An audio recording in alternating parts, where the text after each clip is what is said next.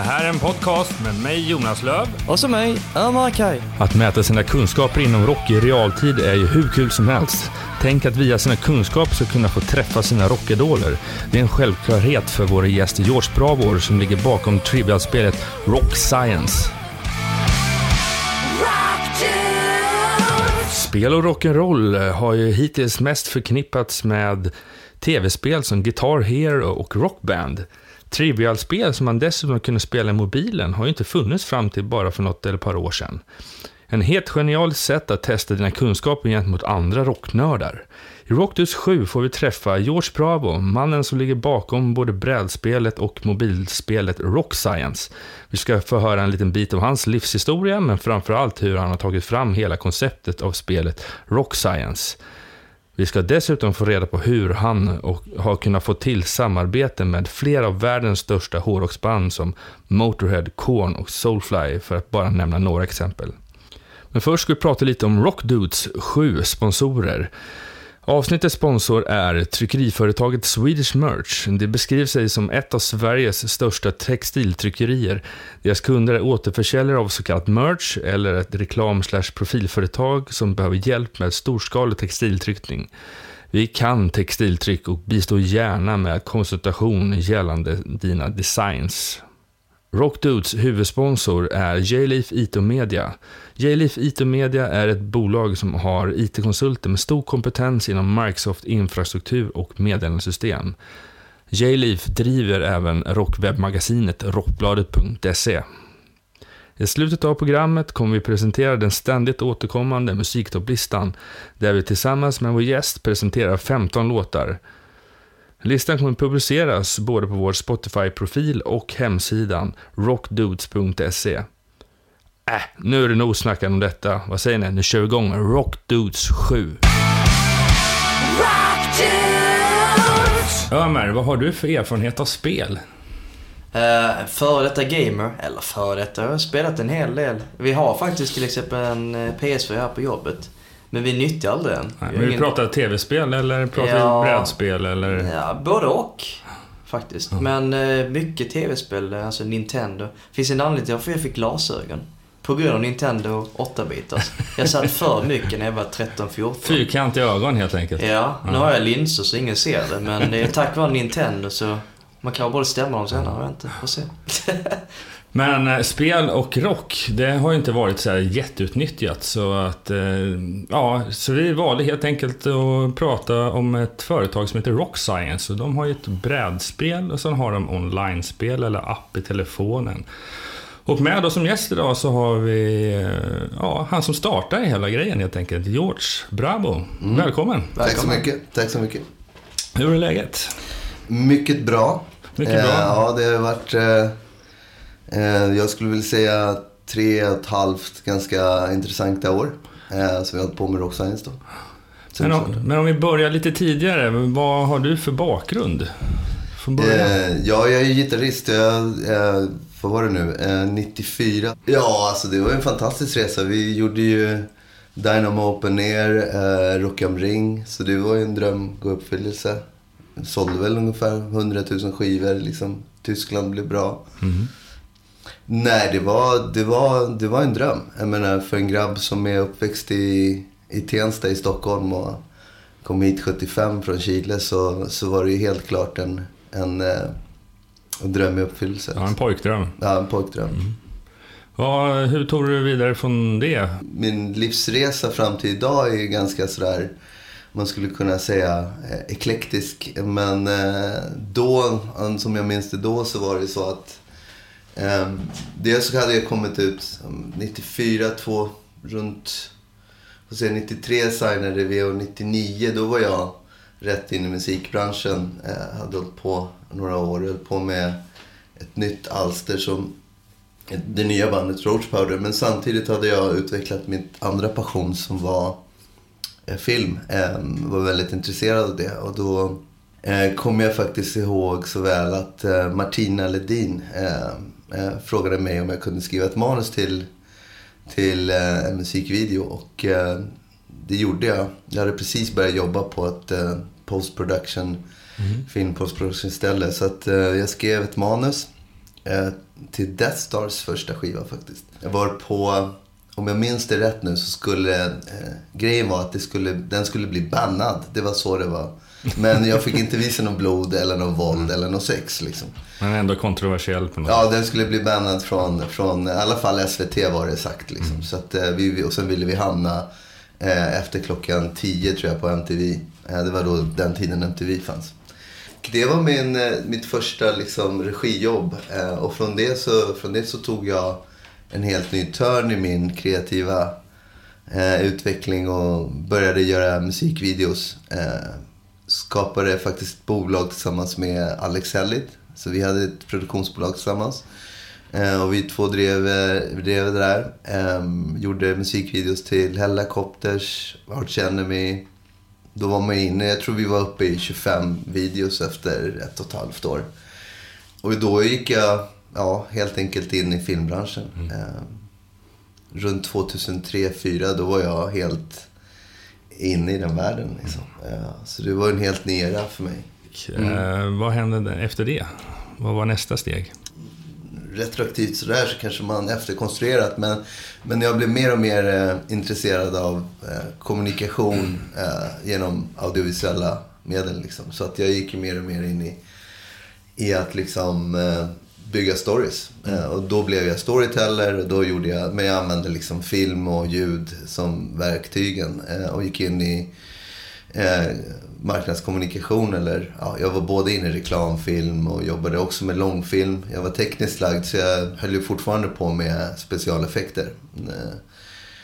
En liten kuriosa är att vi faktiskt gjorde, nästan, jag skulle vilja säga en, eh, 90% av alla effekterna i filmen populärmusik från Vittula. Liksom. Så att jag var ju helt förkovrad i det där då. Ehm, så jag gick in i, i filmbranschen ganska djupt. Jag har ett, jag skulle vilja säga lika häftigt kontaktnät, eller ett nätverk, lika ballt nätverk som jag har i musikbranschen som jag har i filmbranschen.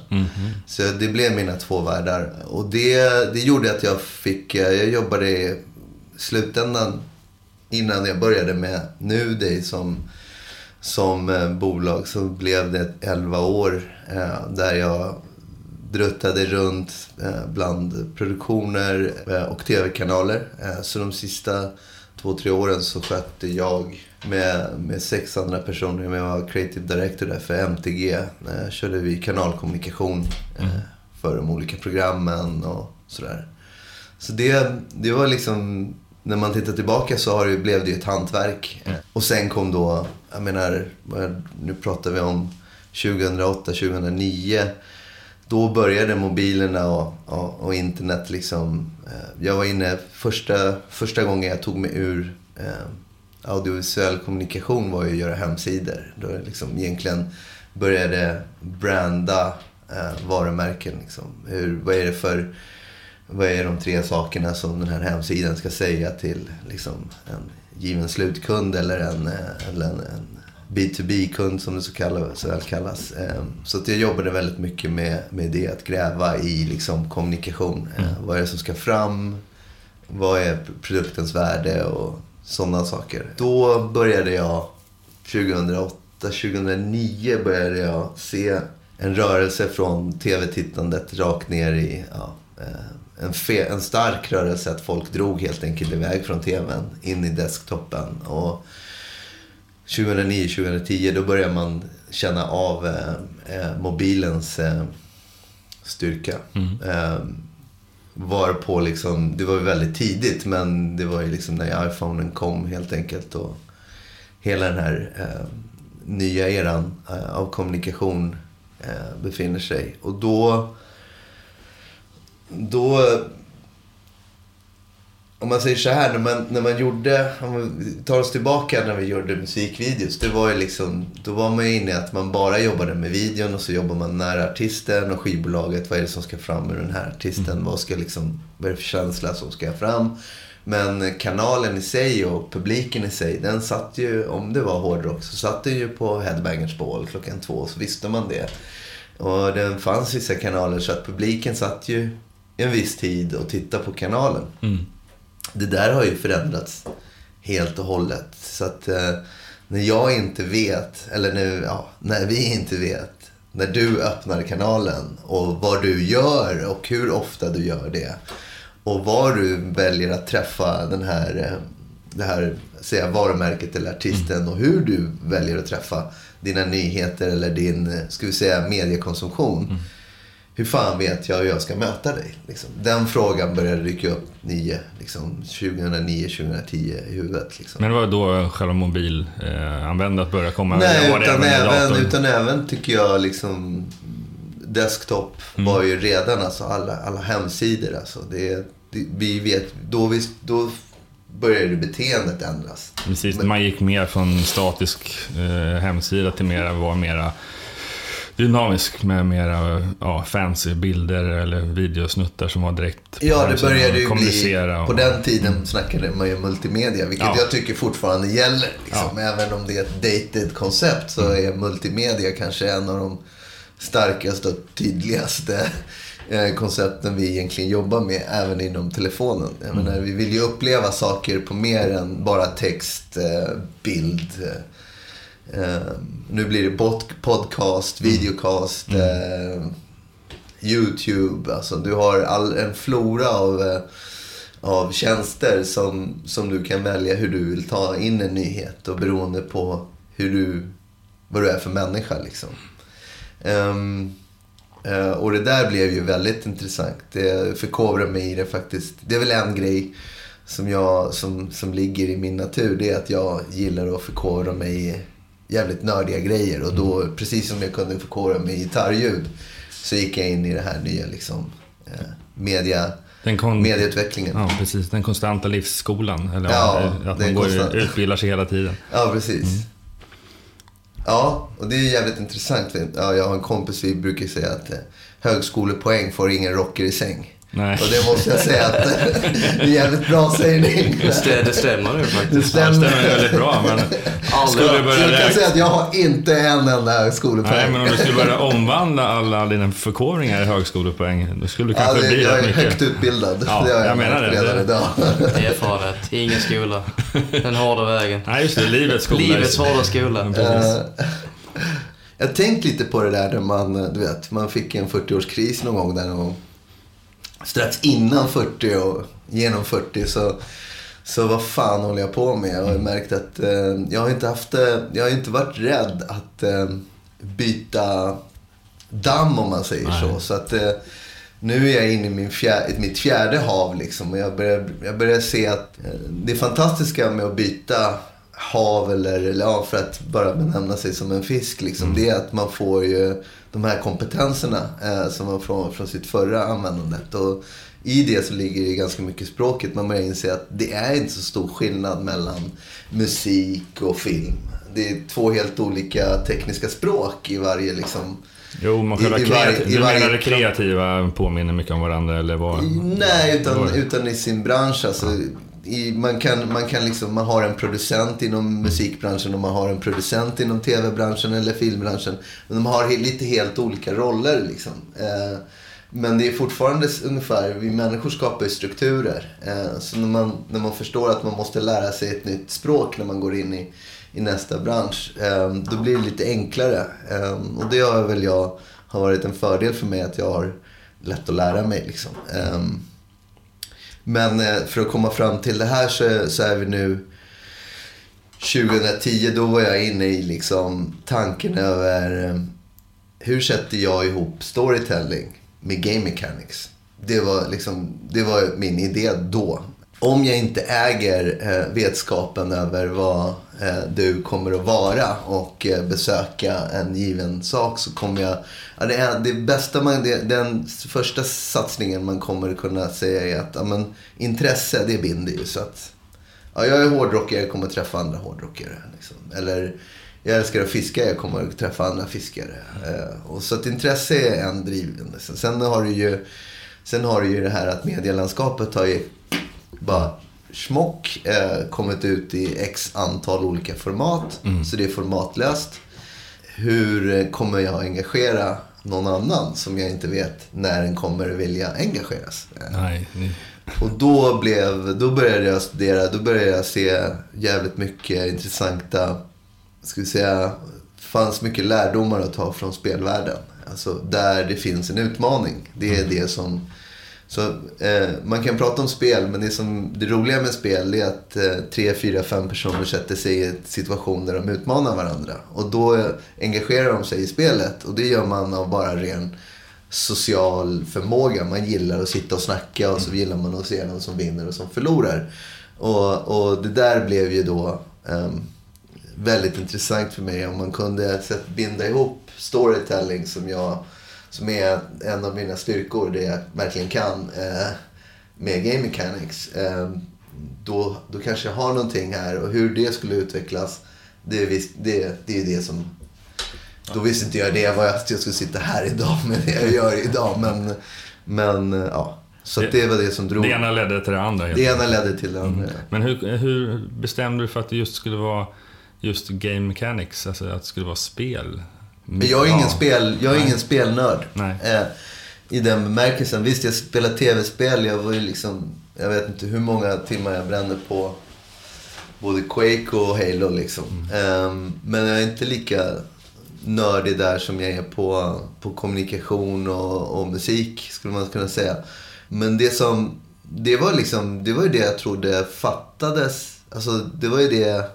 Rent metaforiskt så kändes det som ett... Eh, som ett rum jag aldrig hade lekt i. Mm. Och det, varenda gång jag gick in där så fanns det nytt att lära sig och bara okej. Okay, det finns eh, 20 eh, universala mekaniker som används i olika spel och genom att man blandar dem, ja, men då började man fatta att det här liknar ungefär som storytelling. Man kan använda sig av drama, alltså struktur och, och karaktärer för att leda någon in i någonting. Liksom, eh, och göra ett berättande. Och så träffade jag min partner då, Sven Folkesson som var spelnörd. Eh, och då började vi, ja, det året, 2010, diskutera det här kraftigt. Då jag övertygade honom att vi skulle starta ett bolag. Liksom. Mm.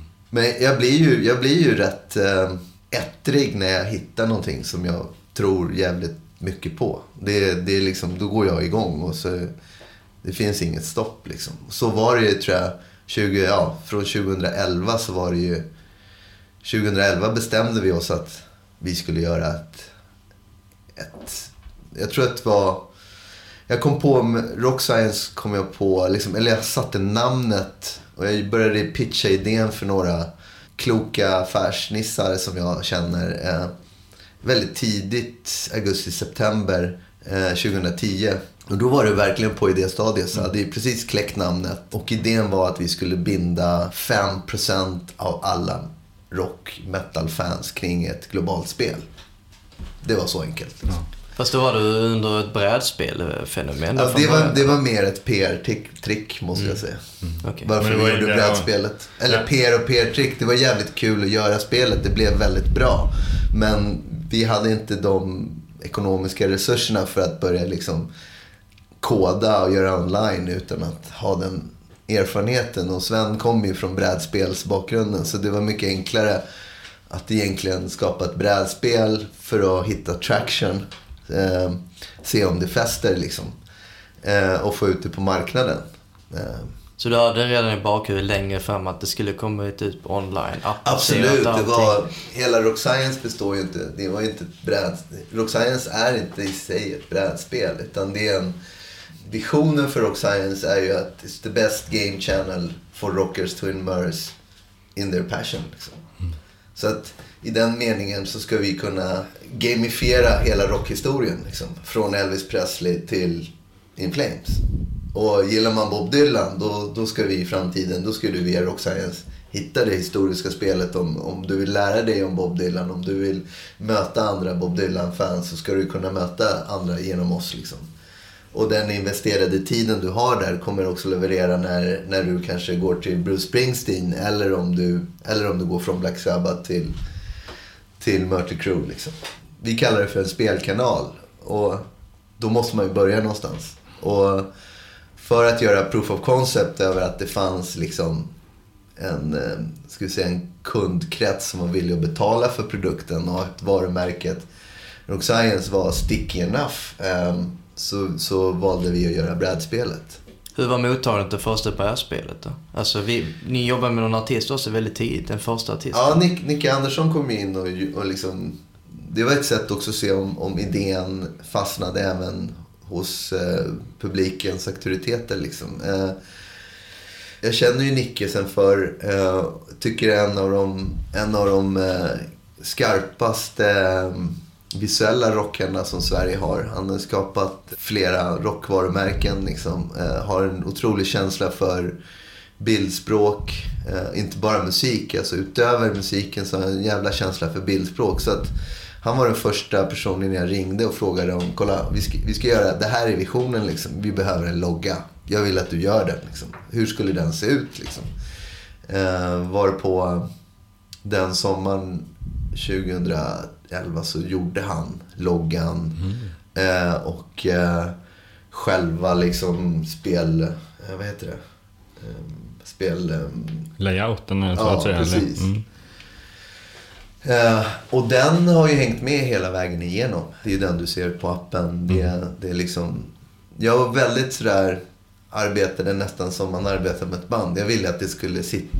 Det mesta skulle sitta från scratch. Det skulle vara väldigt hållbart i tid liksom. Ehm, så att... ehm, Inget datumstämplat där inte.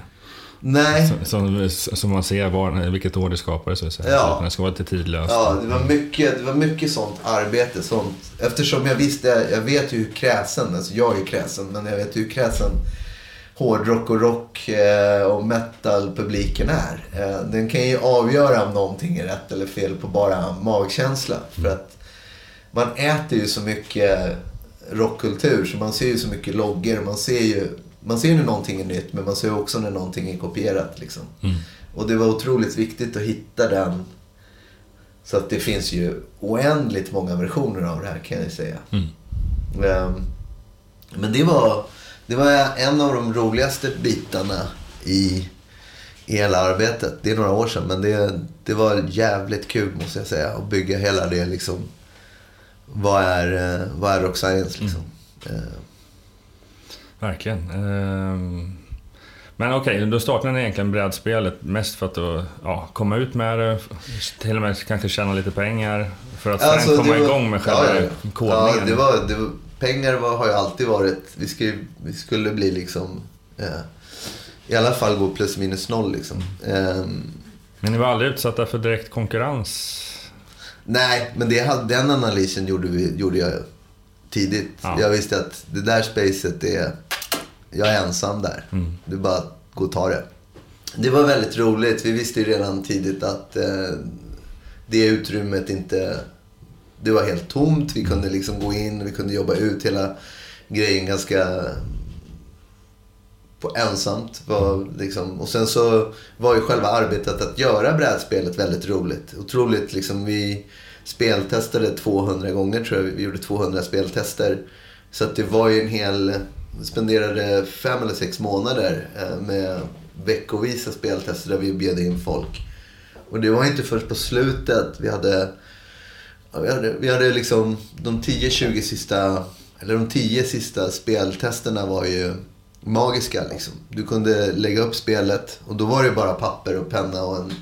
Var, vi hade liksom tryckt kort men, men de var liksom från printen. Liksom, så.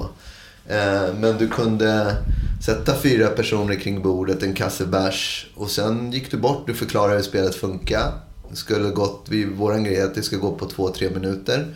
Och sen så ska de sätta igång. Sen kunde du gå från bordet sju, tio minuter senare. Så satt de där i två timmar och spela. Och då visste vi att nu, nu har vi liksom slipat till eh, spelmekaniken så att den, och, och innehållet.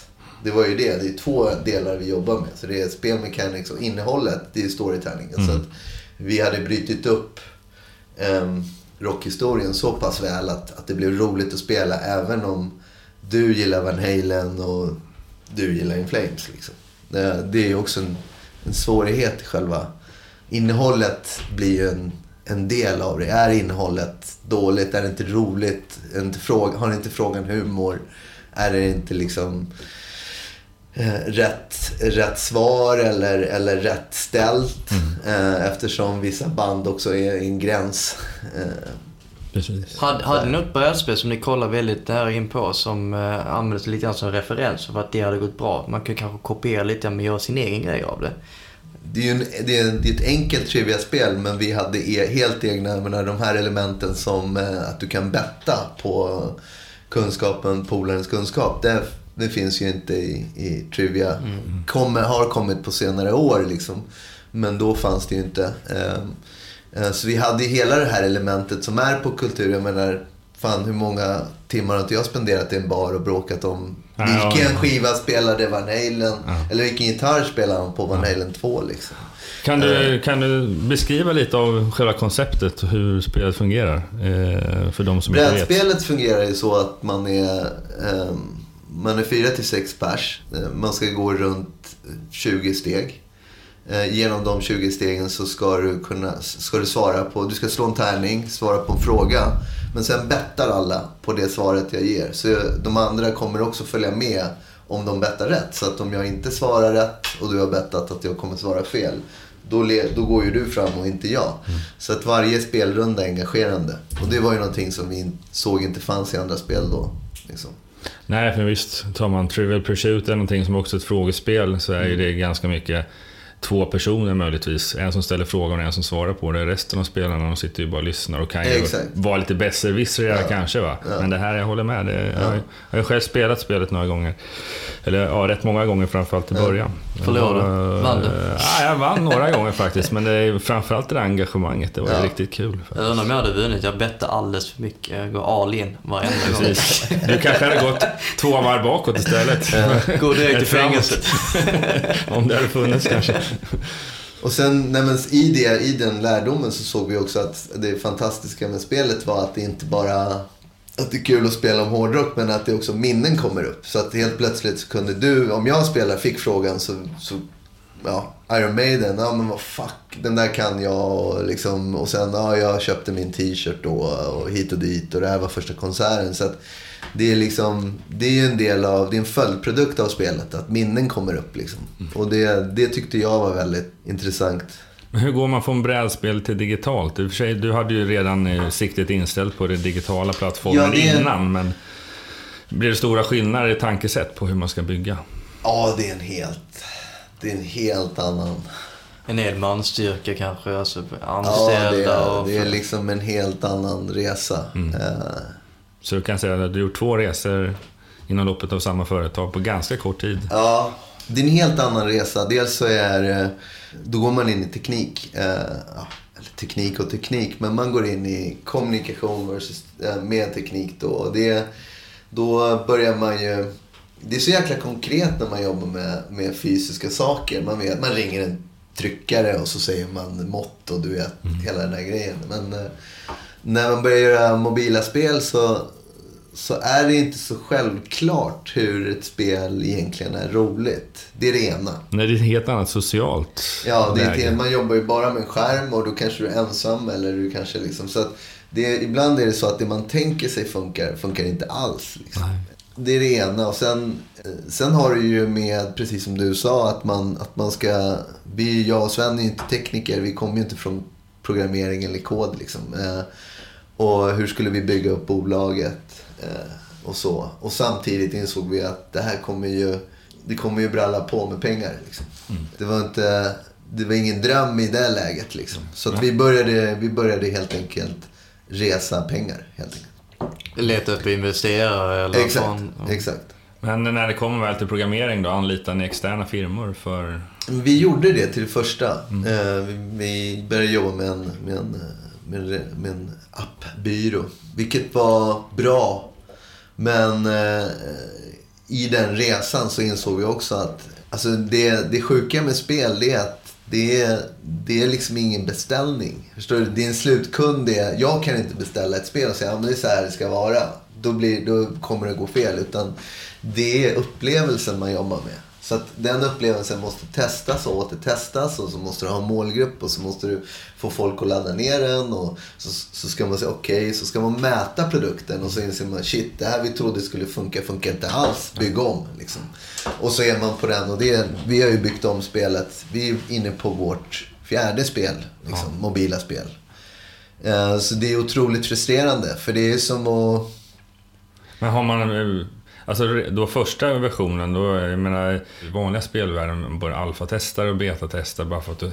Alfatestare är mer konceptuella saker, betatestaren, då ska ju nästan produkten vara färdig men man kan påverka vissa bitar som inte funkar lika bra. Men eh, hur, lång- alltså, det känns som att det måste ta ganska lång tid från att ni väl... Ja, De det, dels det. Och sen kan jag säga att verkligheten är så att man alltid har en beta. Mm. Även om, man, om den är ute i produktion så är det ändå en beta. Ja. Ja, men den It's gonna change liksom. Det är bara... Ja, det är bara- världen är verkligen så också när det kommer till Ja, och mobilappar. liksom... Eh, du får ju insikter som är otroligt intressanta. Så det, det är som två världar. Jag jobbar ju he, med hela liksom... Det jobbet jag personligen gör handlar om att eh, sätta det här konceptet i musikbranschen. Eh, sen har jag ett team som jobbar med spelet. Mm. Jag, jag har ju gått det här året och knappt jobbat med spelet.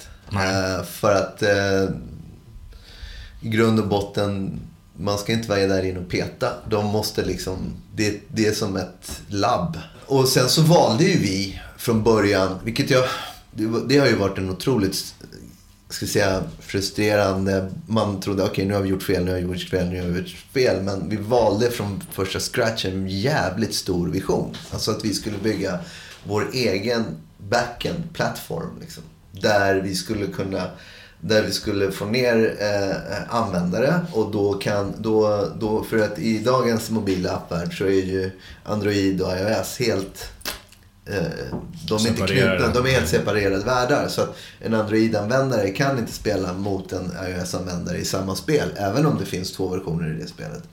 Eh, för de har egna game centers och det finns, det är bara så. Plattformarna är helt, det, är en, det finns ingen bro däremellan. Nej. Och, och liksom när visionen är att vi ska bygga the best game channel to immerse in rock and roll liksom. Eh, då var det så här, men vi måste ju... Alltså själva drömmen är ju att få en Sepultura-fan från Brasilien eller Argentina och träffa en Sepultura-fan i Dresden. Liksom. Och de ska liksom spela fram till varandra och inse shit, vi är lika bra på det här. Och, och sen ska det liksom finnas en connection där och så kanske de åker tillsammans till Wacken och ser nästa, eller ja, ser the reunion av Sepultura liksom. Ja. År 2017, vad vet jag. Men det är liksom, den där visionen i, tycker jag är jävligt stark. Liksom. Eh, Och lite social, com- lite social community där slutar det ändå indirekt. Ja, det är, det är klart. Alltså, det, är, det är en game community. Jo, det att man till, till och med kanske den personen man spelar från ett helt annat land, man träffas faktiskt i verklighet eventuellt i, Ja. av någon konstig anledning. Men tack vare spelet så har jag träffat min själsfrände eller en annan som gillar mitt intresse, brinner Ja, precis. musik. Och det är ju det, det, är det plattformen ska göra. Den ska ju liksom... Den ska ge dig statistik på vad du är bra på. Även om du spelar eh, de allmänna frågorna så kommer den ändå liksom mäta fram att ja, men du, du gillar jävligt mycket 70-80-talsrock. Då ska, du, då ska du träffa den här personen. Liksom. Och, och det var ju liksom ja, ett år, ett, ett och ett halvt år sedan, då var jag inne på att nu, fuck, vi har tagit fel steg liksom.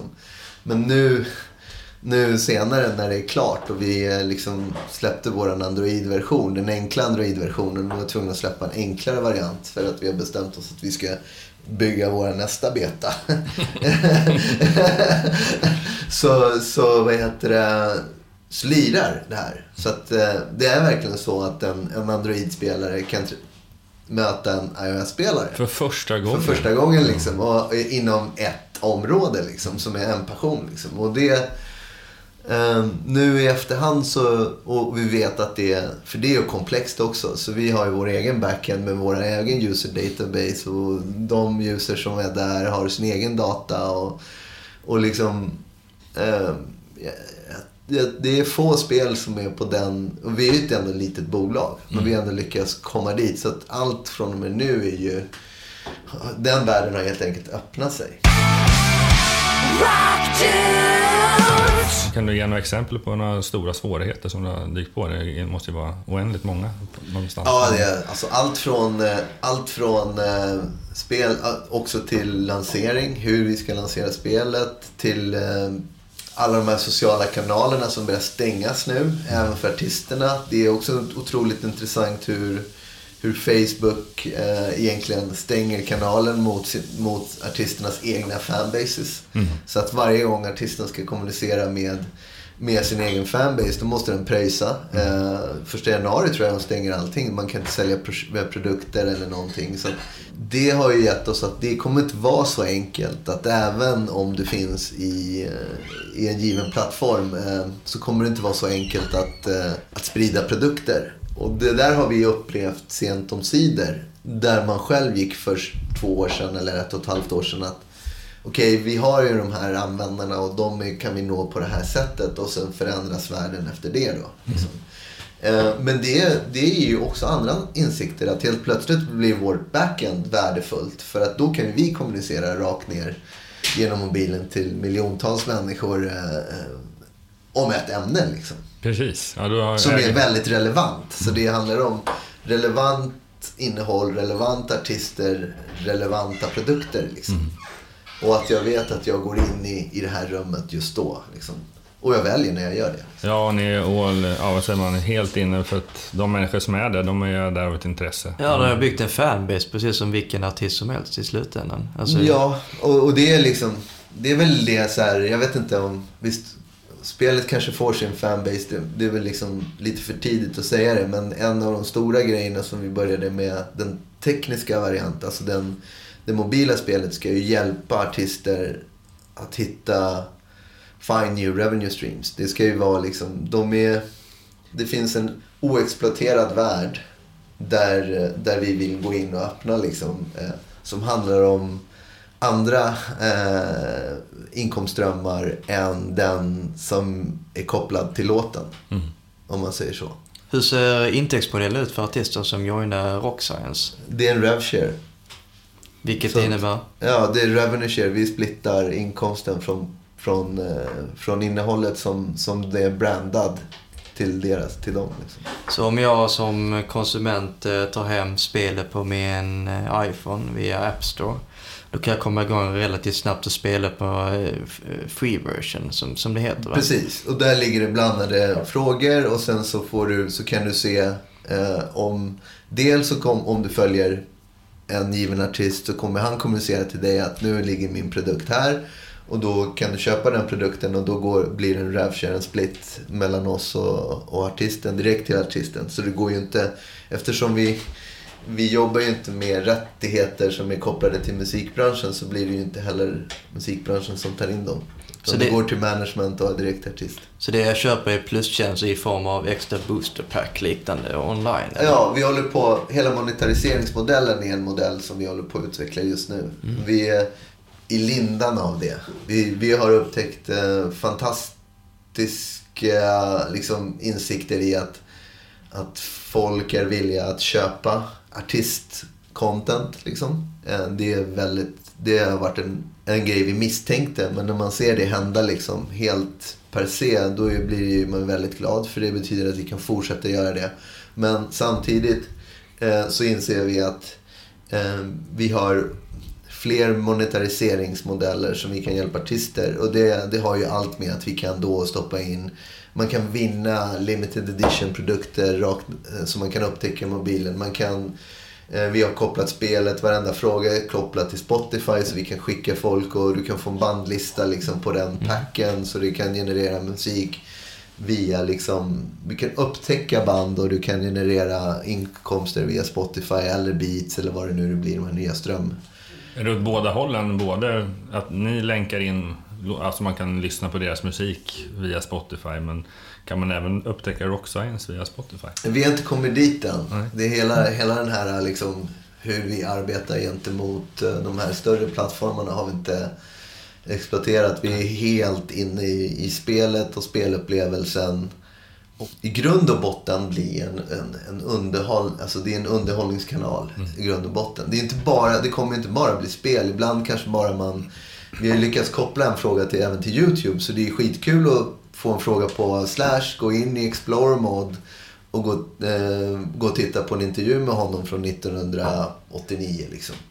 Headbangers Ball eller du vet gamla program. VHS-kvalitet liksom. Det är, Ja, det är som att gå tillbaka i tiden liksom. Och det där är... Så det är ju fruktansvärt... Eh, det, är, en- det är en jävla kick när man har den idén och ritar på den. Så här skulle man göra och det här diggar man och hit och dit. Man har de kreativa idéerna. Men sen när ett och ett halvt år senare så bara puff, så ligger det där och så går du in i din mobil och så trycker du på kortet och under kortet står det YouTube. Trycker du på den och så får du en relevant länk till YouTube och sen spelas den i ditt spel. Det är helt sjukt liksom. Precis, och det, det är sån avvägning idag också att eh, man kan, det gäller att man får, går från ax till limpa ganska fort. För att det är, mo- mobilvärlden och all teknik idag är så extremt föränderlig. Och, och, Ja, det är- eh, det är helt så bisarrt. att hinna med kan ju vara svårt ibland. Ja, Framförallt om man då kanske är... Ja, det behöver inte säga att ett litet bolag behöver ha eh, nackdelar, för man har ju ofta snabbare beslutsvägar än ett större eh, bolag. Men sen ska man hinna förverkliga det också. Det ja hinna förverkliga det är, är... Det tar ju alltså du som håller på med, med den världen. Alltså det tar ju bara programmering och liksom iter- itereringar av en viss produkt tar tid. Liksom. Ja. Det tar tre, fyra månader att få fram en ny, helt ny version. Liksom. Ja, men det är ju så. Det är ju så. Har, har det varit snack om att ha eh, annonser i själva appen för att få in, generera lite intäkter? Eller det är, Ja, eh, det är klart. Vi gör det liksom... Det är klart vi har gjort det. Vi har ju tittat på själva annonsen. Den största frågan där är om nu du väljer liksom att vara på en viss given plats. Vilka annonser vill du ha? Alltså jag, jag är ju själv väldigt allergisk även om jag kollar på en nyhet. Jag får ju, man blir ju blind ganska snabbt liksom. Eh, det är också en eh, jätteresearch och där är det föränderligt. Alltså för ett och ett halvt år sedan så var Mobile ads eh, väldigt liksom, effektiva om man säger om man skulle jämföra dem med banner som absolut inte ger någonting. Till att bli sådär liksom. Så att eh, man måste ha i, i tanken måste man ha känslan för hur man kommer att liksom använda sig av eh, marknadsföring till en person för att den inte ska tycka att fan nu går det över gränsen. Liksom. Där jag tycker att det är en del av upplevelsen. För när vi pratar om upplevelse så är hela grejen en upplevelse. Hur jag får reklamen, hur jag får produkterna. Det handlar inte bara om spelupplevelsen. Och det där är, måste man som en kapellmästare driva med lite galans liksom. Och då måste man ju hela tiden, man får kommer man på en ny idé och man förverkligar den, då kan man inte bara sätta sig ner och vara bekväm med den, utan att då måste man ju gå till nästa steg. Vad är, vad, hur Ja, alltså då? det, det, det, det som man inte, det som vi inte har pratat om, eh, som jag tycker är kanske värdefullt att prata om, det är att allting mäts. Så vi mä, statistik och hela biten. nej, alltså beteendena mäter vi. Så det är mätbart. Så du ser ju att okej, ingen använder det här. Varför har vi den? Så den klipper av den liksom. Eftersom ni har kontroll över egen backend. eh, Ni, ni ser ju liksom var det tar fart i vilka länder. Har, du- har du blivit förvånad över vars... Eftersom det är öppen plattform och finns över hela världen. Blir du förvånad när det finns folk som hittar indirekt utan att ens visste om det? Men det kan vara en liten ö någonstans här. Ja, ja absolut. Det är det, det, är det ena. Det är, det är att man blir förvånad att det finns hårdrockare minsta ön någonstans som inte får våra Facebook-annonser eller våra liksom, förstår du, inte är där och ändå laddar ner den. Och den här, alltså, en, en rolig grej är att vi har haft, jag kan säga ett hundratal spelare som vi har misstänkt varit robotar. För de spelar sjukt mycket. Alltså det är så här, det här är en robot. Då får jag få ett mail från våran, från Josh, vår backend developer liksom. We got a robot liksom. Så bara okej, vad fan, shit, jag visste att det skulle vara så. Ja. Liksom, och så, Till och med de hittar till oss. ja, till, men så det är, en- för man vet ju att någon bygger en bot och sen vill de liksom fucka upp spelet. Ja, så bara, ja men hur får vi reda på det här? Ja, men vi skickar ett mail och frågar om vi kan göra en intervju. Alla visar sig vara människor. Man bara, va? För att de spelar sjukt mycket. Alltså det, det, är- det är liksom, de spelar, jag ljuger inte, på två, tre veckor så spelar de en 40-60 timmar. Ja. De börjar bli det nya World of Warcraft. Ja, men det, alltså, men det, och det, det är bara ett enkelt trivia-spel. Så vi är ju ännu hetare på att bygga ut spelupplevelsen bortom trivia. Liksom. Vad gör vi med musik? Vad gör vi med... Liksom, hur jobbar vi ut varumärket att bli en, en, en grej om jag ja, är som dig? Liksom. Att du älskar ju hårdrock. Liksom. Jag menar, Den här produkten vi bygger är ju egentligen du, ju våran Mm. slutkund. Liksom. Det är en kille som har ett skivbolag, jobbar med fyra, fem band, lyssnar också på fritiden på musiken, förstår, har varit med sedan liten och bara, åh jag älskar det här liksom. Och då har du liksom tagit högskolepoäng inom hårdrock. Ja, men hur utnyttjar du dem? Vi ska ju vara den plattformen där du, där du får värde. Där du kan vinna poäng, där du kan vinna currency. Där den currencyn kan bli eh, ett värde för dig i real life. Och till slut kanske du möter Jonathan Davis för att du har så hög poäng i Tyskland. Så när han kommer till Berlin, då får du ett mail. Bara kom, du är VIP, eh, VIP eh, du får stå eh, side stage på det här gigget. Det, är- det, är den, det är den visionen vi vill liksom driva. Så plattformen finns här, här och nu då utvecklad. Då handlar det mer i princip för din del, som det alltid varit, bra content. Hitta de där artister som ska joina och alliera sig med Rock Science. Jätteintressant fråga. Hur gör man bra, unik content? Liksom? Och de processerna har vi jobbat med i tre år. Det, så det finns blå, både liksom enkla, eller svåra sätt. För att man är få, precis som vi gjorde i början. Man är två, tre pers och så bygger man två och ett halvt tusen frågor. Men till att gå till co-creation som vi kallar det idag. Där vi har ett system som vi tillsammans går ut med kåren och så får vi in 1800 frågor på två veckor. Jag menar det tog ju oss två månader att göra dem. Då är det två veckor, 1200 fans skriver de frågorna. Eh, så går vi in i våra, i våra CMS och så kurerar vi dem. Eh, men fyra, fem pers. Och sen så släpps de två veckor senare så här i veckovis så att spelet aldrig blir eh, statiskt liksom. Så att eh, det där håller vi på och efterforskar hela tiden. Hur blir vårat innehåll skalbart i den meningen? Du har ju en hel del band också, så som du jobbar med. Eh, Jag vet inte hur många ni är uppe i nu. Någon liten Vi, siffra? vi har signat 40 eh, artister till plattformen.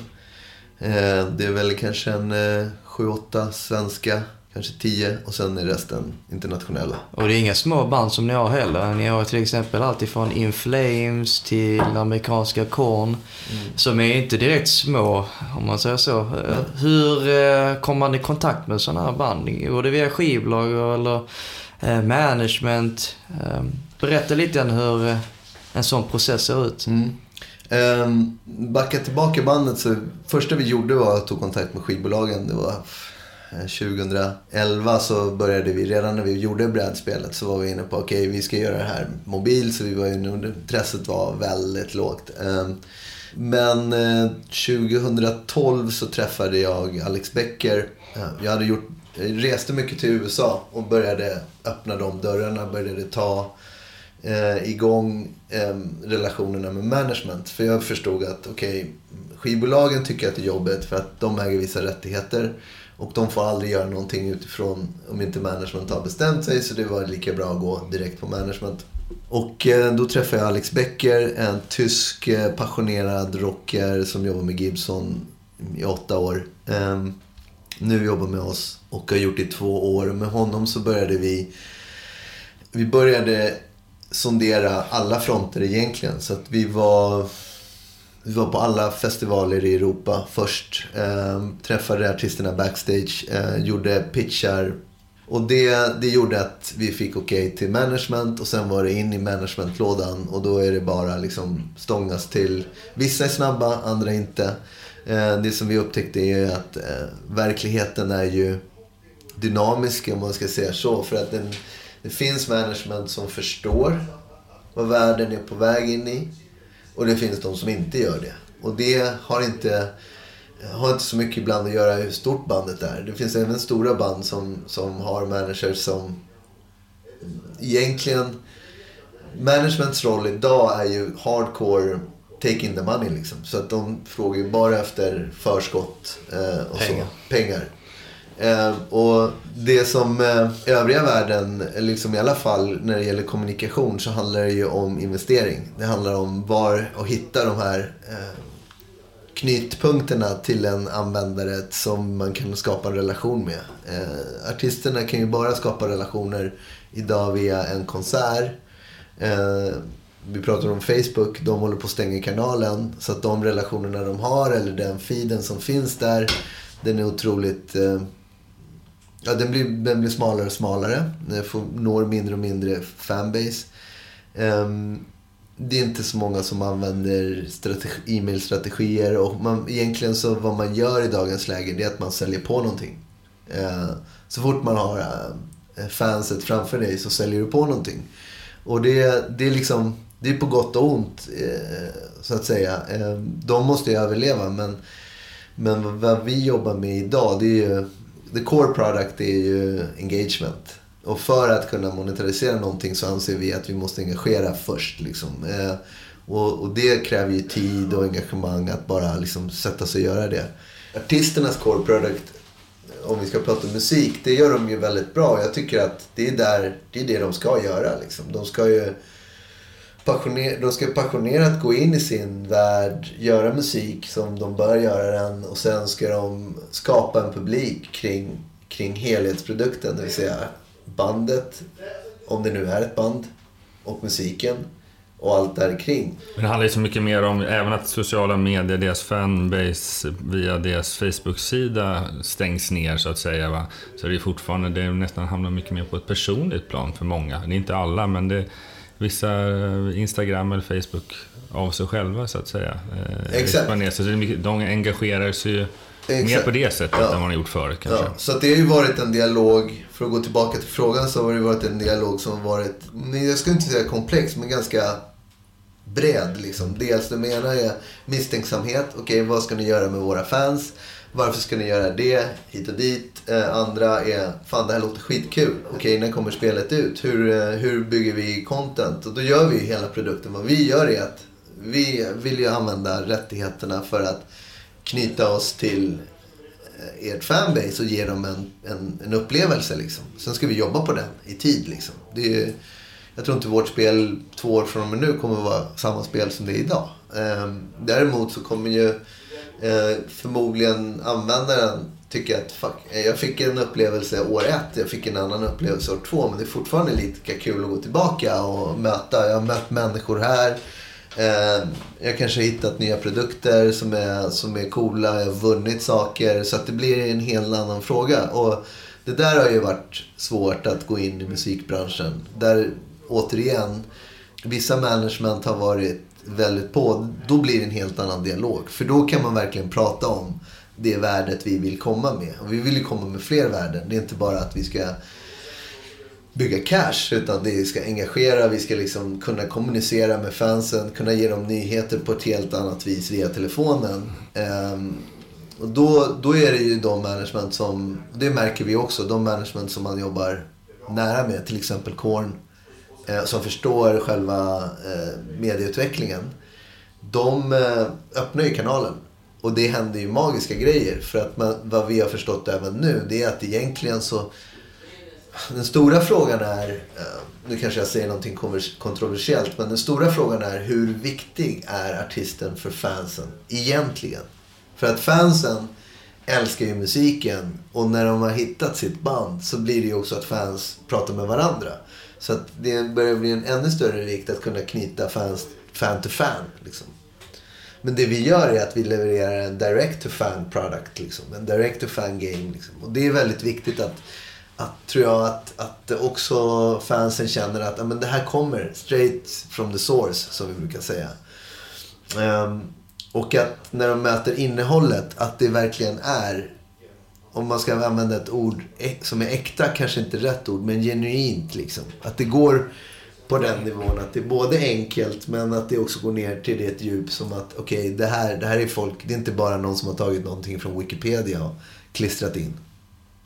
Och sen att vi tillsammans med management kan komma med ett extra värde. Att du får, precis som jag berättade, visionen är ju att du kanske får möta din artist på konserten när de kommer mm. till din stad. Liksom. Och nu kanske, det, det är en otroligt fascinerande tanke, liksom, att det finns en sån plattform. För att jag, jag, jag är lite misstänksamt över om digitalt värde kommer värderas i framtiden. Jag menar, vi alla sitter i mobilerna och så får du eh, fem pixlar till. Liksom. Jag menar, det är pixlar och det är RGB-färger. Det är inget mer med det. Liksom. Eh, så att, att förflytta värdet också, att connecta det digitala värdet till ett reellt värde, till ett verkligt värde. Som kan vara en fysisk produkt eller en fysisk upplevelse eller en, en experience. Ja, men då, då har man någonting. Liksom. Som bara går att få ta på via själva spelet. Men så är det ett personligt möte med sångaren i Korn. Eh, Det beror på hur duktig man är på spelet. Ja. Som ett exempel. Ja, men liksom bara vi gjorde med, med Korn gjorde vi också att de promotade, de dels promotade de, vi gjorde filmer via videos men sen så, så var det Jonathan som sitter i sin tourbuss och liksom proklamerar ut vem det var som vann. Liksom. Jag menar, det är ju den kontakten som är viktig. Sen är ju spelet bara en... eh, Okej, nu ska vi lira i sex veckor och se vem som, vem som kan det här mest. Det, är- det är liksom ett, det är en engagement engine. Liksom. Eh, men jag tror att det är viktigt. Och sen så märker man ju att det finns ju en... Det triggar ju att fans får spela om en sak och så ser de hur de i leaderboarden. Så jag menar, vi kunde lägga ut eh, spelets leaderboard i Facebook-feeden. Så att du kan gå in på Korns Facebook och titta och där ligger det 300 och så kan du söka efter det själv. Och det skjuts ut direkt från vårat backend rakt ut till Facebook och till hemsidan. Och, ehm, så det finns ju liksom... Vi har ju kommit fram till massa intressanta saker men det har ju varit idéer för nu gör vi det med ett case och nu vill vi liksom växla upp den den världen. Jag tror att det finns, det finns mycket att hämta. Det är därför det är så intressant att komma tillbaka till musikbranschen nu. För att det är en sån förändlig värld. Och sen så handlar det inte bara om att vi ska vara bra. Det handlar också om, också om att managementen måste vara bra. Det är de, de managementen som verkligen vi har använt att lära sig, leva, att lära sig över hur kommer, liksom, hur, kommer, hur kommer artisten överleva i framtiden? Som ställer sig den frågan. Liksom. Eh, hur, hur hittar vi, dels hur hittar man talangen och sen dels hur eh, you make that talent grow. Och sen hur kommersialiserar man den talangen. Liksom. Det, det, det är ju ett managementfråga. Vi kommer in i en helt... I, i, när, hur, hur skapar du engagement under lång tid med en fanbase som du vill låta växa liksom? Och hur, hur kan vi ge dig som management data på att okej nu är klockan sju på morgonen vaknar Japan, klockan tio vaknar, vaknar USA. Vi skickar meddelanden dit då, vi gör ditt och datt då. Ehm, vilka är dina mest eh, största ambassadörer? Vilka är de som spelar mest, eh, uh, sharar mest content? Ehm, vilka kan hjälpa dig i en viss situation om du ska lansera en nyhet i, ett visst, i en viss stad eller ett visst land?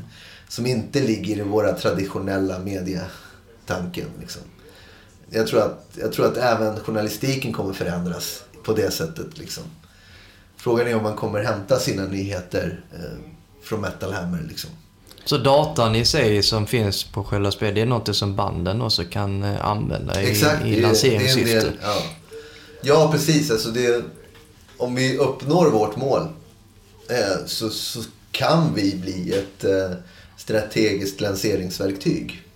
Det är ju Vi- det vi håller på att forska om liksom, egentligen. Det nya moderna Facebook, nu när det finns restriktioner på Facebook så är det en styrka för eh, Rockscience då. Ta över den pucken lite grann. Alltså lite Ja, alltså indirekt. det, är väl, det, är väl en stor, det är väl en stor jämförelse. Jag tror inte vi kommer aldrig bli så stora. Men jag tror vi kan bli mer relevanta än Facebook när det gäller kärnämnen. Så att om du så här, visst du kommer hänga på Facebook. För där finns folk du kände när du liksom, är mina polare från skolan och hit och dit. Men hur mycket pratar jag om det den senaste, vad vet jag, skivan liksom?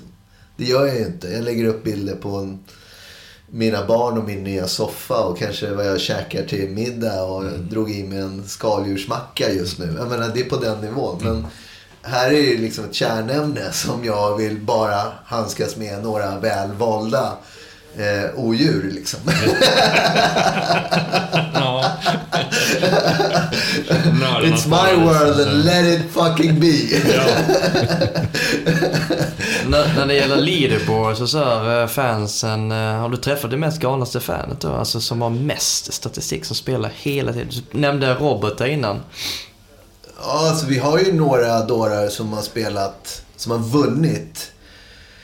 Vad har de vunnit då? Alltså, Eh, De har vunnit sex, se, över 6000 matcher. Och för att vinna 6000 matcher på nio veckor, det har gått nio veckor sedan vi släppte det globalt. Är det sån helig siffra, 6000 matcher? Nej, men det är liksom, nej, vi bara har, det är någon som har kommit dit. då. Okej. Eh, och det var ju helt, vi, vi har det bästa pris, eller det högsta priset är 666 vunna matcher. Det tyckte vi var så här, men det är liksom, det, det är jävligt, måste man vinna så många matcher, då måste man ju vinna, då måste man ju spela kanske fyra gånger fler matcher. Så det blir ändå ett antal liksom. Vad vinner man då? En, en dejt med dig? Nej, eller? du får ju en medalj. Ja, du kan få en dejt. Men vi håller på, vi är på väg dit.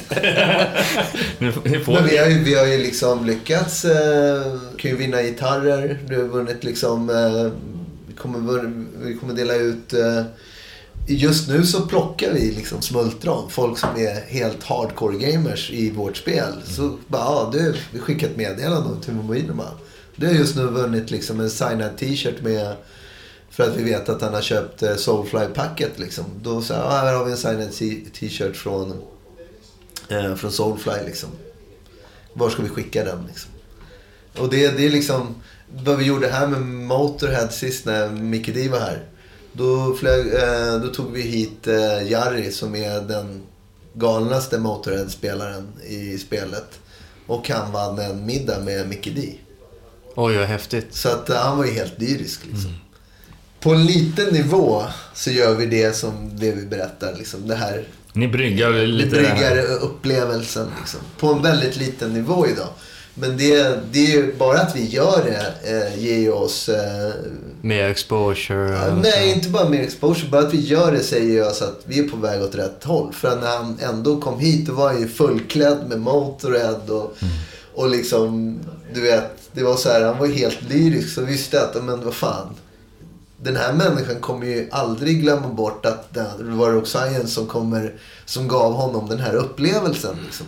Men det måste vara den bästa market ändå istället för en banner ute. Att just eh, fan experience eh, med artisten direkt liksom. Och särskilt man inte vet om det, man bara får ett mail via, för att man är en trogen eh, fan av spelet Rockstar. Så, "Nej, men nu ska du träffa Mickey D i Stockholm. Bara, Ja, "Åh, för att vi jäklar." ser att du spelar Motorhead mesta packet du spelar och du är bäst på det liksom. Så den informationen i backen är väldigt värdefull då i, Ja. i slutändan. Ja, framförallt att man, eh, att man får eh, pengar för mödan, höll jag säga, utan att man ställt upp i en tävling. Egentligen. Utan att Ja. han är ju bara en trogen eh, spelare. en trogen rocker liksom. Ja. Det är det, det, är det, det är också det den här databasen gör. Den, den sållar ju. Det är så här, de, de trogna kommer ju få mer värde liksom. Ja. Då kan vi göra, då kan vi verkligen göra um, partnerskap med skivbolag och liksom göra vissa sätt som går ut via den här vägen till de mest trogna liksom. Till årets mest trogna Rammstein-fan, till årets mest trogna Motorhead liksom. Och, eller Murty Crew. Eh, så att det, alla de här idéerna är ju idéer som vi liksom också tycker jag är en jävligt rolig grej. Det är, det är ett samarbete mellan oss och management. Eh, det är en relation över att okej, det här har vi upptäckt. Vad gör vi med det? Ehm, så det är inte så att vi kommer med, med alla idéer. Utan vi tror ju också på att vi ska ju vara duktiga att leverera en spelupplevelse som är relevant och en produkt som är stadig. När vi kan göra det mot ett fanbase, då kan vi liksom ha, skapa relationer med management. Och sen vad vi ger till fansen, det får vara en grej som vi gör tillsammans. Har du sett några farhågor för framtiden? Nu, nu, nu har Ja. ni haft ett uppåtgående trend, men Ja. vad är de... Är det just att, att ni ska stagnera och folk inte Alltså det, spelar det, spel När man håller på med det här så finns det ju stora farhågor hela tiden. För man vet ju inte. Det är som att gå i Amazonas. Du vet ju inte vilket djur du kommer möta efter när jag huggit ner den där liksom, palmen. Liksom. Och, eh, det kan ju komma, det kan komma en produkt en produkt om ett år som egentligen ersätter eh, som kanske liknar men en, en backend-produkt som, eller, en, eller ett spel eller någonting som ersätter en, som gör en bättre upplevelse. Och det räcker med det för att en, människor är väldigt, de är, jag skulle inte säga att de är lo, lo, icke-lojala men de har jävla förmåga att bara dra. Eh, om, in, om det finns en ny produkt. Liksom. Ja, visst. Och, och digitalt mässigt så är det så. Eh, Då handlar det om att vi, att vi håller världsklass. Mm. Och det är inte det lättaste. Liksom. Då måste man jobba med smarta människor, ha ett smart produktteam, folk från... Så att om du kollar på vårt bolag idag så har vi ju... Jag har ju kodare från eh, Videoplaza, Amazon, folk som har jobbat med produktutveckling på helt andra världar. Eh, och det gör ju teamet ännu, ännu liksom... Det är ingenting som är tryggt, men precis som du säger, det är förändligt. Och, Ja, men tryggheten kan ju vara att de är väldigt förändringsbenägna. Ja, Titta ja, självmant ja. på framtiden och, och ja, vad det är man det själv det kan handlar göra. om. Liksom. Ni jobbar ju, förutom konst, jobbar ni med ett av de Sveriges eh, största band, In Flames till exempel, ganska nyligen och anslutit sig. Ja, alltså det var ett jättejobb. Eh, Det, det kan jag säga att det, jag, Idag känner jag inte att det var riktigt min förtjänst. Det är mest Alex liksom. Uh, in Flames är ju- Alltså jag skulle inte vilja säga duktigt band. Jag skulle snarare vilja säga att de är väldigt passionerade i det de gör. Så att de, de väljer av, av eh, vad de vill göra. Men det har varit en lång dialog. Vad, vad kommer vi med för värde? Och för ett år sedan så var vi, alltså, ni måste komma ihåg att vi lanserade det här i vi började med våra kampanjer globalt eh, 26 augusti det här året. Och det, det är liksom, jag började prata med dem förra året och då var det ju egentligen på ritbordet. Liksom. Det är klart att det är att, det, att man inte bara ger bort det så, sådär. Liksom. Men det har varit ett gediget arbete att- också liksom förvalta relationen. De ska få känna folket som kommer jobba med dem. Eh, det är relationship management. Och jag tror att eh, nu det som bolag kommer att... Han, det är det det ska vara. Det ena är att förstå vilka... Vi ska också kunna förstå vilka utmaningar en artist eller ett management har framför sig och vi ska komma med det värdet. Vi ska kunna vara duktiga på marknads göra mobile marketing åt banden. Vi ska kunna liksom komma med ett extra värde till dem. Förutom bara spelet. Ehm, för att annars kommer vi liksom eh, i slutändan även bara exploatera artistens varumärke. Men så fort, jag tror att så fort man börjar göra det, då börjar man tappa värde även för fansen. För det känner fansen av. Eh, sen vill man ju kunna göra det skalbart. Min dröm är att ha Alltså vi, har gjort, vi har gjort tre experiment med leaderboard som Facebook och, och sites. Vi vill göra 3000. Det, det, är liksom, det är så det ska, det, det är det som är målet. Vi ska ha 3000 leaderboards. Eh, med andra ord 3000 artister som enkelt kan koppla på den här bi- liksom deras webbmaster ska kunna säga ja här är API, kopplar det på det här vässet, boom, så ligger den där. Och då har du ditt, ditt, ditt spel på App Store, du laddar ner det, du börjar spela och så börjar fansen se att de hamnar på leaderboard på just den artisten. Och då kan vi driva trafik. Vi kan driva trafik till deras hemsida, vi kan driva trafik till deras sociala medier pages eh, och därmed kan de kommersialisera det sen. Hur de gör det, ja men det får ju de. Vi kan hjälpa dem där men hur de gör det kan, kan också liksom vara en del av deras jobb. Det blir ni, kommer ni bli nästan till som en kommunikationspartner till mellan just Det är en, kom, det är en kommunikationsplattform. Ja. Det är egentligen vad, vad i slutändan är. Sen är ju spelet en engagement factor. Ja. Liksom. Är Men vad vi är bygger är en kommunikationsplattform med distributionsmöjligheter. Att den innehållet vi har kan distribueras både liksom på sociala medier. Vi kan feeda in din musikström rakt in i spelet så du kan upptäcka nya band. Och så vidare och så vidare. Finns det någon drömartist som du skulle vilja jobba med som du som förhoppningsvis kommer förr eller senare? Elvis Presley. Ja. Ja, det var nog rätt kört det där. Ja, men- nej, jag tror att jag är inte långt det, men att bygga Elvis-spelet kommer ju vara... Ja, Det är en jo, utmaning i sig. Det är en av det är nog utmaningarna. Elvis är död, men inte Men hans inte... fans. Inte musiken heller. inte, nej, precis. Eller han, han kanske inte Ja. är död, det vet man ju inte. Ja. Det, det är en oskriven Men historia. eh, det, Elvis har jag tänkt på. Eh, skulle vara stort, liksom. Mm. Har vi några roliga nyheter? Vilka mm, band det är som kommer släppas inom... Eh, ja, ju, vi kommer jobba med In Flames, uh, Arch Enemy, Creator, ehm, Five Finger Death Punch kan jag säga att vi ska göra. Ehm, sen har vi några stora ikoner som jag tyvärr inte har låst på papper som jag, Nej. som jag gärna håller mig för. Tills, men ni kommer vara de första som, som, Som får reda som på ska det. få reda på det. Liksom. Häftigt. Ja. Spännande utveckling som sagt. Får vi se vad som händer för 2015 Rock Science.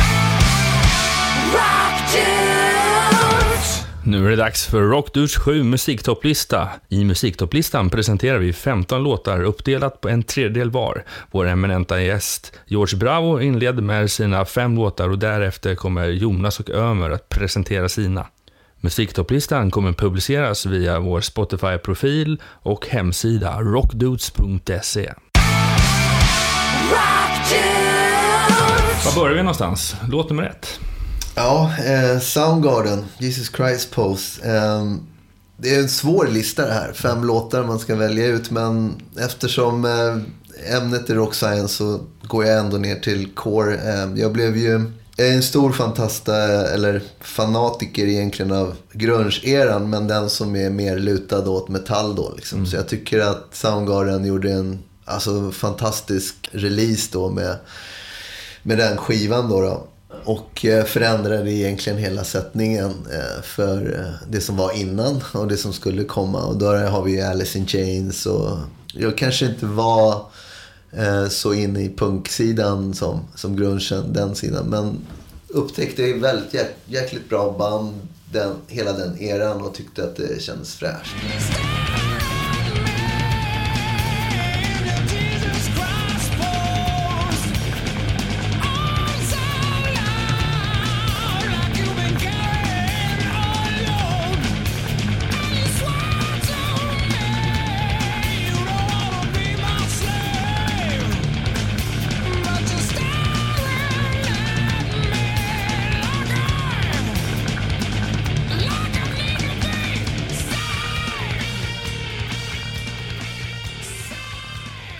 Ja, det där var ju Soundgarden med Jesus Christ Pose. Låt nummer två, vad har vi där då?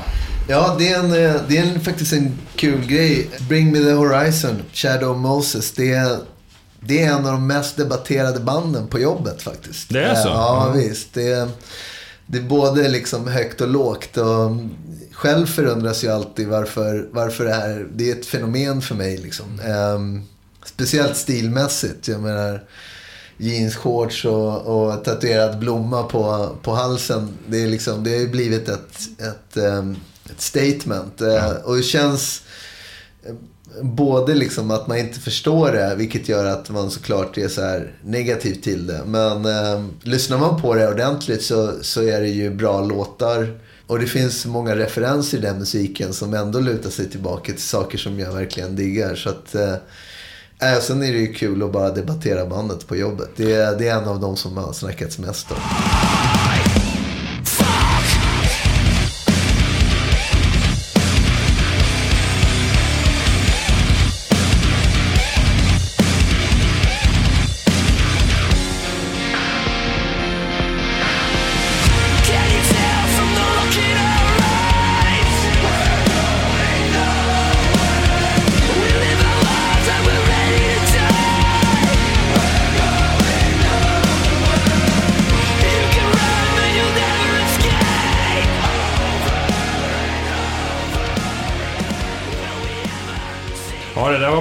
Rockbandet eller metal-pojkbandet Bring Me The Horizon.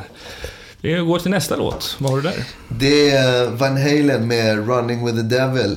Det här leder mig tillbaka till mina unga år i Tensta då jag hade köpt min, min första, fick min första elgitarr och går hem till min eh, punkpolare eh, Mikael Börjesson och han har precis liksom Först, jag kommer in och visar guran för honom och då sätter han på liksom första Van Halen. Jag var väl 14 bast. Mm. Och sen dess var ju det, det var liksom Det var det var, stora... det var då jag började egentligen spela, spela mer än fyra timmar om dagen. Liksom, varje dag. Ehm, sen eh, är det ju så att växer man upp i miljonprogrammet där Bob Marley regerade och liksom... Det här var under den tiden som jag gjorde ett aktivt val. Liksom, från eh, allt det som hade med Bob Marley och kanske annan musik. Att jag började gå mer och mer. Även jag, jag är uppväxt med Kiss. Eh, Men då började jag spela och jag hittade min gitarridol i Eddie Van Halen. Men sen var det otroligt livsbejakande. Liksom, även om det är en, sådär, man skulle kunna säga en dålig sångare så är, finns det ingen roligare än att lyssna på David Lee Roth. Liksom. Eh, jag tycker att eh, det är ett kontroversiellt band idag kanske men eh, de första tre, fyra plattorna är magiska.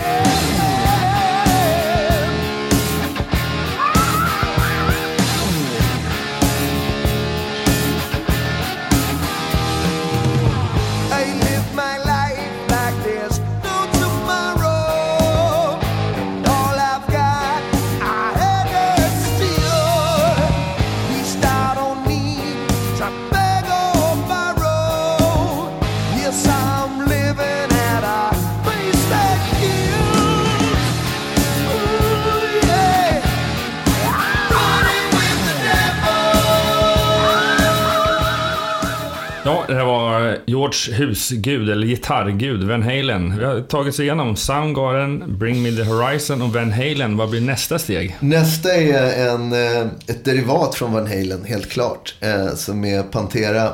Eh, fucking Hostile. Vad ska man säga om det? Det är ett debatterat band oavsett vad. Men för mig så, så finns det den här fuck off-feelingen som, som jag hela mitt liv har älskat. Kontro- kontroversiellt redan när de kom. Eh, och att de blandade stilar. Sen att på senare år eh, se Phil Anselmo både göra jättebra saker och gö- göra riktigt kassa grejer har ju, liksom, har ju varit otroligt roligt att följa honom. Och sen har det varit jävligt sorgligt att följa hela Pantera-historien eh, efteråt. Det måste man säga. Det är en av de mest eh, eminenta dödsfallen inom, inom musikbranschen men också den mest tragiska. Liksom, att dö på scenen, eh, men på det sättet. Eh, och eh, att inte se en reunion med det bandet. Eh, Ja, det gör det hela omöjligt. det gör det hela omöjligt. Och eh, hela den biten det baseras ännu mer nu det här året som är eh, gitarristens 20-års... Eh, eh, liksom, så är det ju aktuell, aktuell grej och jag tror att eh, hans eh,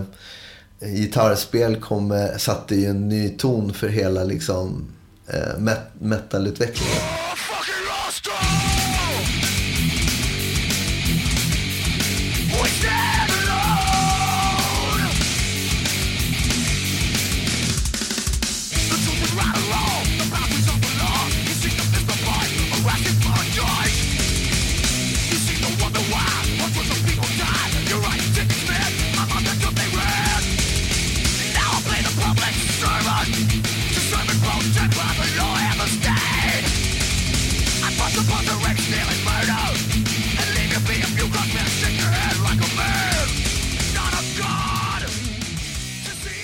Ja, det där var Pantera med Fucking Hostile. Nu börjar vi närma oss slutet av listan av George från Rock Science. Vilken blir den sista bandet och låten? Ja, det blir eh, en, en klassiker. Jag valde mellan AC/DC och Black Sabbath, men eh, tyvärr så är the, the dark side of me är mer eh, liksom, ja, starkare. Så det blir Black Sabbath Into the Void. Jag började lyssna på Black Sabbath aktivt, alltså minst en gång om dagen, ganska sent i mitt liv. Det var absolut ingenting som jag upptäckte vid min Kiss-tid. Iron Maiden upptäckte jag före Black Sabbath. Ozzy före Black Sabbath också. Men när, när jag väl fattade Black Sabbath så var det ju liksom... Ja, det är så enkelt och det är så, så melodiöst eh, och vackert. Så att, eh, under den eran, från den eran så är det ju liksom AC/DC, Black Sabbath, Led Zeppelin du har att välja på. Deep Purple. Deep Purple såklart. Och Deep Purple är ju eminenta, men ja. Lite av varje finns på den här listan, så att, eh, jag är glad att få med Black Sabbath. Prince of Darkness. Rocket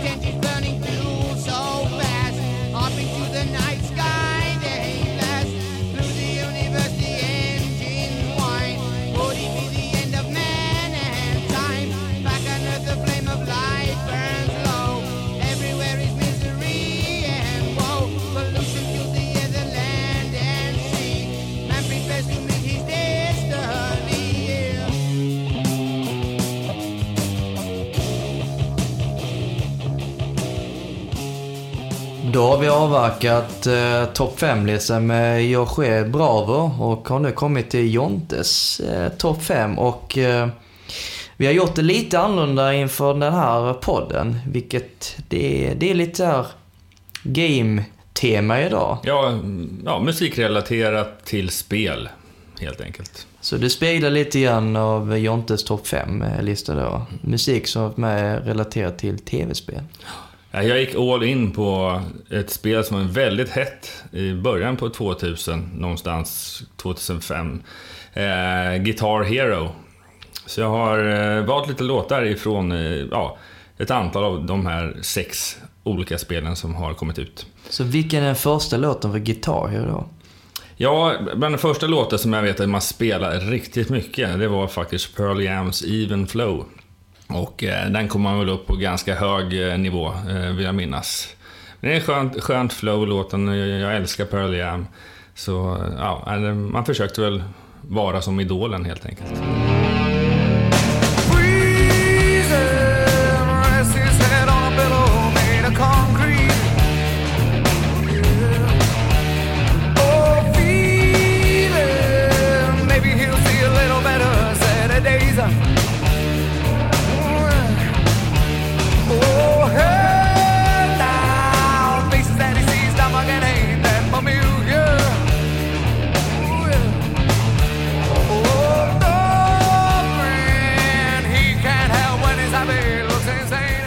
Oj, oj, oj. Det var verkligen så att fingrarna blödde när man spelade gitarr på den här låten Pearl Jam. Alltså, jag hoppas nästa låt lite lättare, för jag suger på gitarr.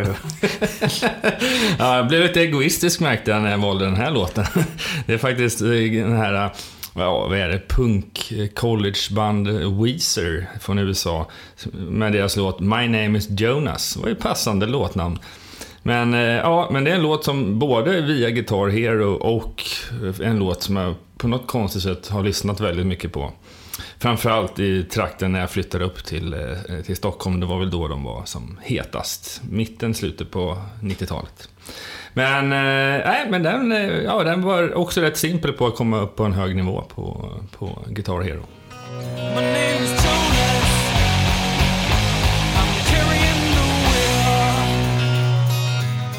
Thanks for all you show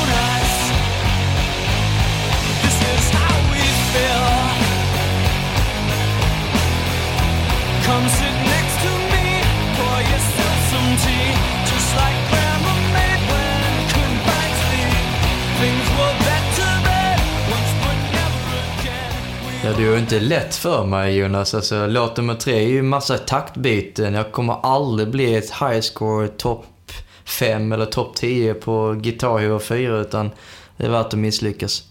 Nej, jag tror att vi, vi som låt nummer tre smällde vi nästan av, av de här fem låtarna, Den svåraste eh, gällande Guitar Hero-klass, så att säga. Det är ju bandet System of a Down med By BYOD.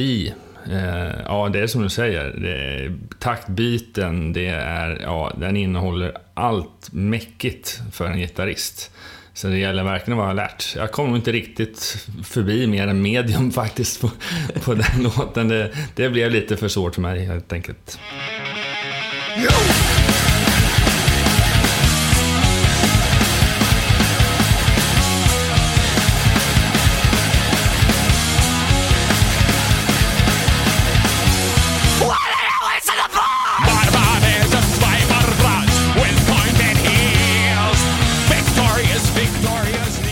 Kommit till ett band som jag gillar jättemycket, men framförallt som jag sjunger till. Här och där, framförallt i duschen, men aldrig spelat på gitarr och 4. Nej, det kanske var, man kanske skulle kunna, jag vet inte, det kanske till och med finns på Rockband. Det här är ett alternativ då, där man kan göra alla delar. Både sjunga, spela gitarrer och spela trummor och bas. Men eh, ja, vi snackar helt enkelt om Foo Fighters och deras låt Everlong. Ja, en helt fantastisk låt att lyssna på live. Man får ja, bra feeling och är också sånt där eh, som jag blev nog inte svinduktig på för jag har för mig att det var några svårigheter i den där låten. Men ja, nej, men den är jäkligt kul. Det är, det är kul att stå och spela till eh, låtar man gillar helt enkelt.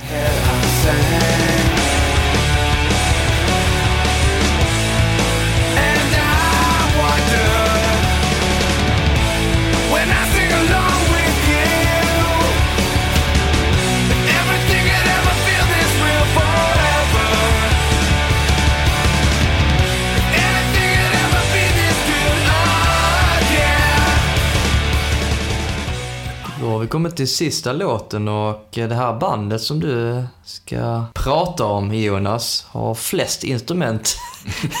det är tur de bara har två gitarrer i Guitar Hero kan jag säga. Ja, det är ju ett entertainmentband eh, som de... Ja, fram till för ett antal år sedan var det ingen som riktigt visste vilka de var bakom maskerna. Och vi pratar inte om svenska bandet Ghost nu, utan det amerikanska bandet Slipknot. Eh, ja, framförallt har de mycket sådana här percussions. Där är det nog varit lite roligt kanske, istället för Guitar Hero. Stå där och bara hamra på. Låten som vi pratar om är Psychosocial. Eh, ja, en riktigt tung riffande låt, så eh, det var bara att nöta på. Eh, och försöka lära sig de svårare graderna genom att ja, vara- vara med på de här snabba, hårda riffen.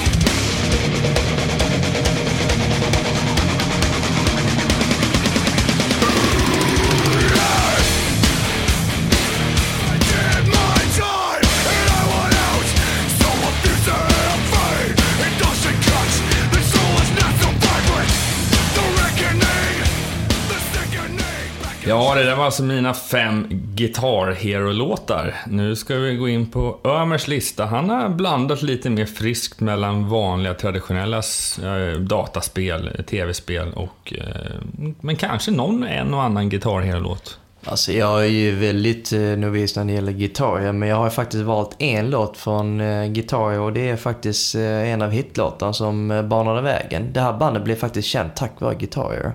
AFI med låten Miss Murder, ett amerikanskt band. Uh, det svänger jäkligt bra.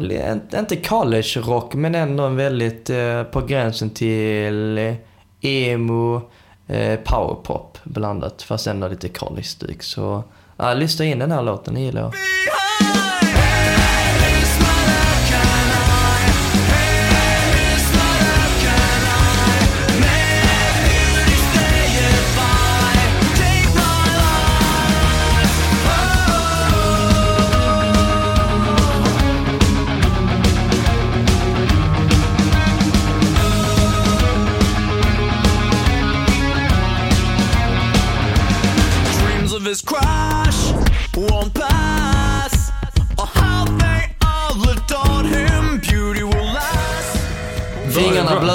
Jag spelade, kan jag säga, på gitarr. Ja, det här kanske var ditt eh, 15 seconds of Guitar Hero fame. Ja, men vi går vidare till nästa låt. Nästa låt är mina husgudar, Kiss, med låten Psycho Circus. Eh, De har släppt ett spel som heter Kiss Psycho Circus The Nightmare Child, vilket är egentligen ett eh, shoot spel till PC. Kortfattat går ut att döda monster. Ehm, det är dödliga människor i form av ett band Kiss, som i sin tur blir superhjältar. Psycho Circus! Psycho circus, you're in the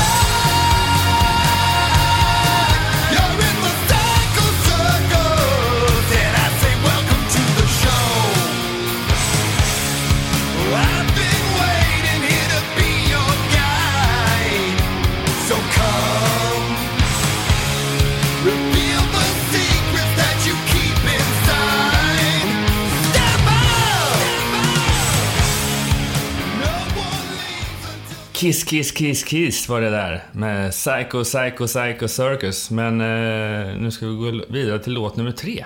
Det här är en låt som alla känner till, som alla hört någon gång eller som ständigt blir påmind. Man vet aldrig vilket bandnamnet är faktiskt. Låten är Born to be Wild med Steppenwolf. Eh, de har haft en låt i ett eh, Super Nintendo-spel. Eh, Rock'n'Roll Racing heter spelet. Det var väldigt innovativt när det kom ut. Det la grunden till de här populära Twisted Metal Games. Det är ett fyramannabilspel med eh, ackompanjerat instrumentala låtar. Och den här låten kom med då. Born to be wild.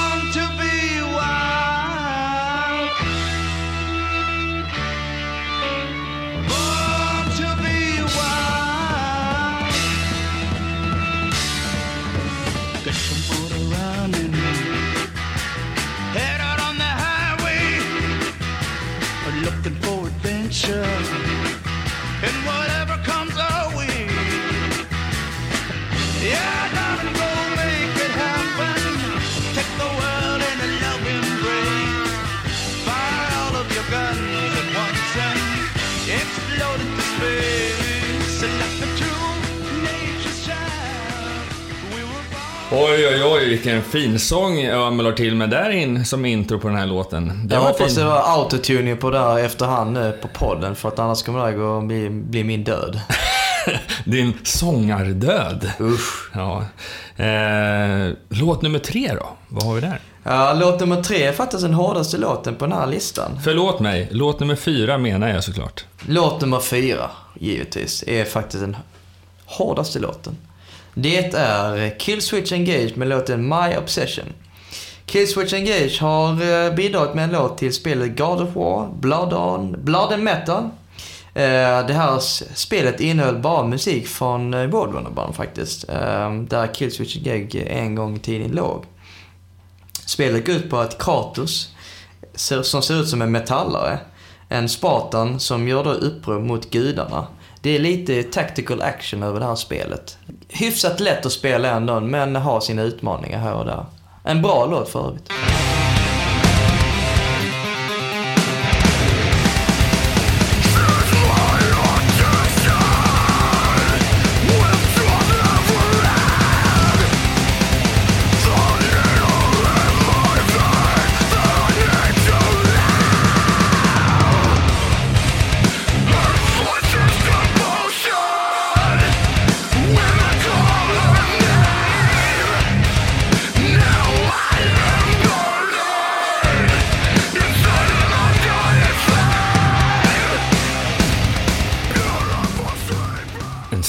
Tung dänga med Killswitch Engage. My Obsession. 14 låtar har avhandlats. Vi har en kvar på denna tv-spelslista. Vi har då kommit till eh, en artist eh, vars hela spelning jag såg på Sweden Rock och som är aktuell nu för kommande Getaway. Det är Rob Zombie med låten Superbeast. Eh, vi pratade förut om en av mina låtar, Steppenwolf, som var med på Rock'n'Roll Racing. Och det här är då Twisted Metal Series som Rob Zombie var med. Eh, alltså tidig upplagan var ju Rock'n'Roll Racing som banar vägen för Twisted Metal Series. Det här spelet är Racing Combat med maskingevär, raketer, motorsåg, kärnkraftvapen. Alltså det är massa humor i spelet. Du dödar dina medspelare tills du står ensam kvar på banan. Åkarna ser ut som galna clowner. Det är liksom konceptet. Rob Zombie har bidragit flest låtar till Twisted Metal Series. Um, ni borde spela det är som en galen uppskriven version av Super Mario Kart.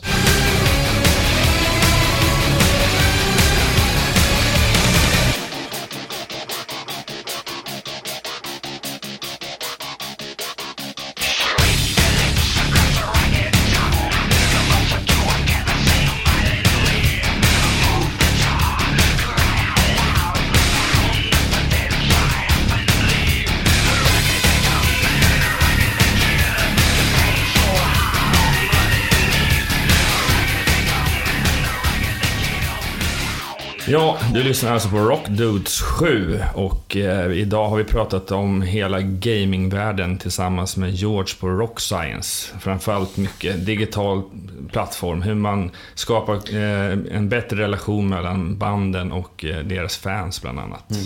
Vi har lärt oss en hel del. Nu, eh, jag vågar mig inte in i spelbranschen alls. Det är en utmaning. Jag håller mig till skivbolag. Det är bra. Bra. Ja, Jag låter någon annan sköta den biten. George eh, fixar det så bra själv. alla är vi experter på olika områden, så därav är det en bra separering däremellan. Vi kommer nog göra samarbeten ändå. Så. Förhoppningsvis, det kommer. Hoppas du har haft det kul med oss. Det har jag, tack så mycket. Ja, vi har haft det jättekul och eh, vi tackar för oss. Du har nu lyssnat på Rockdudes 7, ett avsnitt som lärt oss hur man kollaborerar ett spel tillsammans med ett rockband. Ett koncept som banar väg för en nära relation mellan fans till fans och även deras kontakt med sina idoler. Vår gäst George Bravo är en sann entreprenör som verkligen skapade spel och en community som verkligen ligger helt rätt i tiden. Mycket intressant. Musiktopplistan du hörde i slutet av programmen hittar du under vår Spotify-profil och på vår hemsida rockdudes.se. Glöm inte bort att följa oss på våra sociala medier, Facebook, Instagram, YouTube och Twitter. Sök på Rockdudespodden. Skriv gärna vad ni tycker och tänker om det här avsnittet och de andra avsnitten. Vi vill tacka vår sponsor Swedish Merch och J-Leaf Ito Media. Vignettmusiken är inspelad av Jonas Hermansson, Peter Månsson och frontkvinnan i Crucified Barbara, Mia Coldheart. Producent för Rock Dudes är Elina Löv och programmet spelas in och redigeras av Jonas Löv. Vi vill tacka just er för att ni lyssnat på Rock Dudes 7 med mig Jonas Löv och sidekicken Ömer Akai. Nästa gång vi hörs är den 6 februari. Då är det dags för Rock Dudes 8. Ha det fint tills dess. Rock on!